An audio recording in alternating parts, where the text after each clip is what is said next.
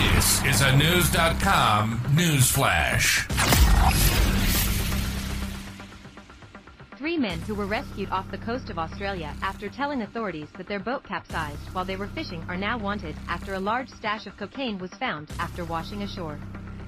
The Australian Federal Police say Carl Whitburn, 45, Aristides Avlantis, 36, and Nate Stipanovich, 49, were rescued on February 1st near Albany.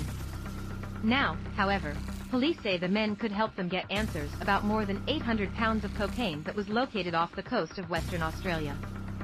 According to police, six days after the men were rescued a black plastic wrapped package with smaller cocaine packages inside washed ashore near Denmark. Police then found a boat that was overturned on February 8 off Peaceful Bay, which is approximately 28 miles west of Denmark. Inside the ship, police say they found eight similarly wrapped packages that each contained approximately 88 pounds of cocaine.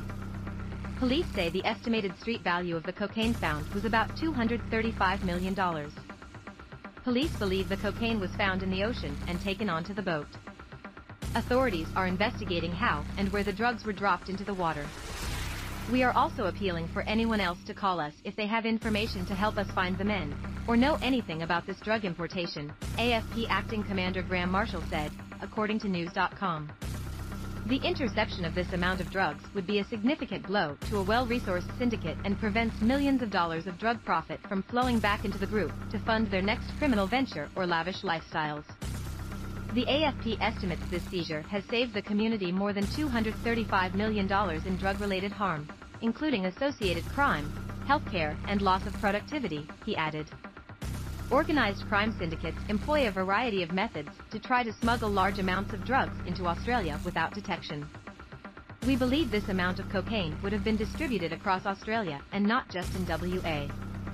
According to Australian Border Force Superintendent Sean Senior, officers keep a close eye on vessels that come close to shipping lanes, ports and harbors.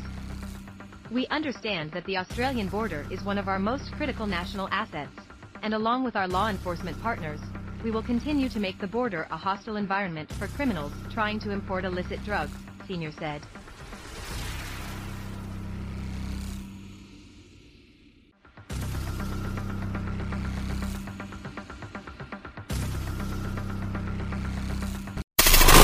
Knowledge. Knowledge. Unfiltered. Unfiltered. News.com. News.com. News.com.